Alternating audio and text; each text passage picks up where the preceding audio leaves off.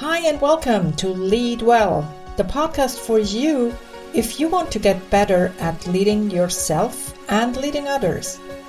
This is Christine Schickinger, your host, looking into how you can achieve peak performance while keeping a peaceful mind. When it comes to leading others, the one important thought is that whenever you want to have a sustainable performance from your team, you really need a team that has a peaceful and healthy mind and body. And the same is true for you because an unpeaceful and unrelaxed leader can probably not have a very successful team either. Well, we talked about your leadership already, and we will definitely cover all the different details going forward. Now, let's look into the team. We said last time that talking about physical health and physical fitness with your team is very common. No worries when someone has a cold, no worries when someone is off because they have broken their arms. But how about when they have a mental issue? How about when they have a depression, when they are going through burnout? We're not supposed to talk about that because it's stigmatized in our culture. The fact is that the number of days off work because of mental situations has risen dramatically over the last few years. We're talking about 4.5 days off work per FTE. And the length of those periods of work are pretty long as well for mental health issues. Much longer in many cases than for physical health issues. When I heard that, I was shocked, yes, but then on the other hand, I could understand it. Maybe not more people are getting mentally ill. Maybe it's our society that is more ready to talk about it and more ready to also openly diagnose that. What really shocked me was another number that I've heard. I've learned this in the course of a certification program at the university in Munich. We had a psychiatrist with us and we're talking about why it's so important to talk about mental health and why it's so important to talk about how to lead well and lead so that employees can stay mentally as well as physically healthy. The number he raised was the number of presentism, of the cost of presentism. Now, what's that? That means that the person is not healthy, has a mental illness, has a mental situation, is mentally not fit, and is still coming to work. You probably know that it is costly to have someone off work for illness. Now, think about it what it costs if someone is coming to work even while being ill. What do you think what the cost is of this situation? Well, again, I was shocked because the cost of presentism actually is twice as high as the cost of absenteeism. So, the fact that someone is off work because of an illness. How's that? Of course, if someone is mentally ill, if someone is not feeling well, they cannot concentrate any longer. They are not able to do their best work. As I told you in a previous episode, I have been in that place and I remember those days where I could no longer focus. For example, when I was doing emails, I could be distracted really, really easily by an email. So I would go from the email to a link and then to another link, and I could not even remember where I started off.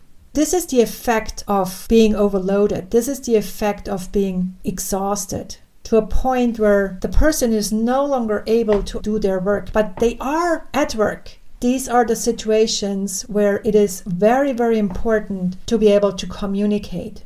And before you can do that, what is also important is to recognize that your employee might have an issue. So it's crucial that you track not only the quality of work of your employees, but also how they act, how they react, how they interact with their peers, with their colleagues, and with you. So that you can immediately understand when something has changed and can immediately address it. This really is what a great leader is all about. Knowing your people, knowing what is going on with them, and recognizing if they behave differently from what they used to.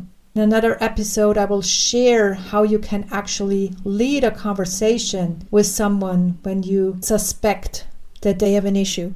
The most important thing is that you recognize what they're good at, that you recognize their performance, their past performance, that you acknowledge that you appreciate their work, and at the same time raise your concerns. Openly share that you're concerned because, that you're concerned about, and making it understandable for them that the situation as is cannot go on, that they need to get active. And sometimes they will need your help, and we will look into that and talk about what you can do in those particular cases.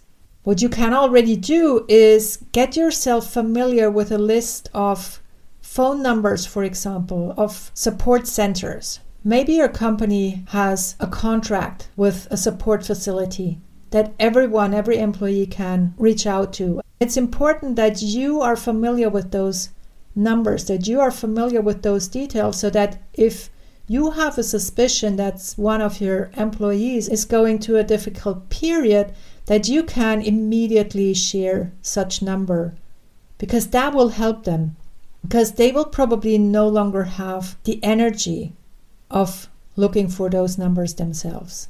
Overall, leading others, of course, requires a wide variety of things. How to communicate in the best way so that what you want to say is understood by your audience. It also is how to give feedback, making sure that you give specific feedback, constructive feedback that the other person can actually use to get better and do things better. It's also about delegating how can you delegate? What to delegate? And how to actually track what you have delegated to others without becoming a micromanager, but at the same time also without becoming a laissez faire manager who is just watching and then after a certain period of time seeing that the project did not go in the right direction. What is the middle ground there? What, what can you do to actually make sure that your delegated tasks will be done, will be fulfilled in the best possible way. And then, of course, it's also a question to provide psychological safety. And you might have heard this term, and we will definitely go a bit deeper into what that means.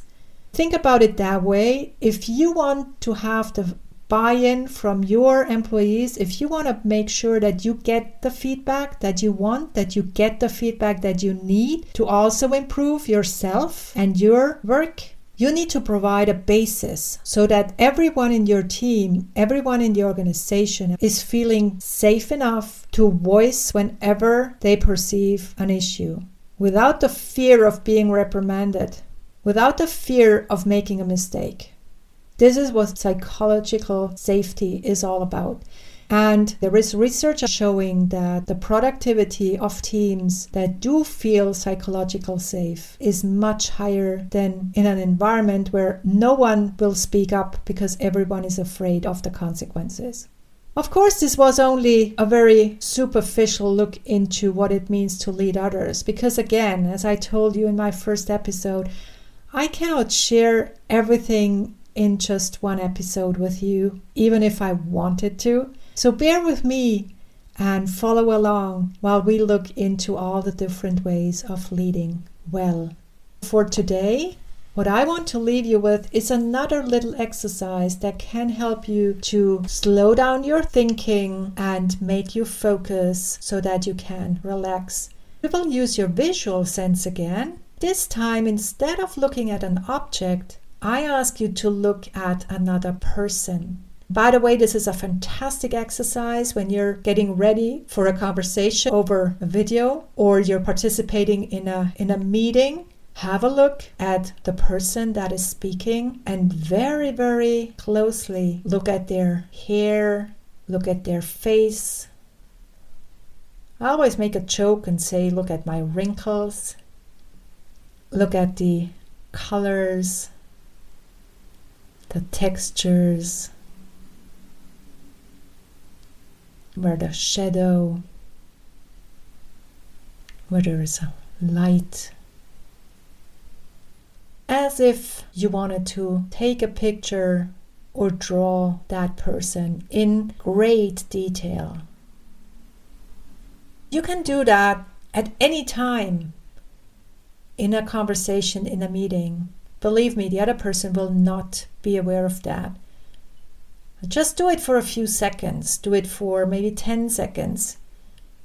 Or maybe even half a minute or a minute. And I'm sure you will notice how by concentrating, your thoughts will become slower, your thinking will slow down, and you will become more relaxed. And you will feel more relaxed. Now, let me leave you with this, and may you always lead well yourself and others. This was Lead Well. Now, what is the one thing that you're taking away from this episode? Please share in the comments below and do share the podcast with your friends and family, but only if you like it.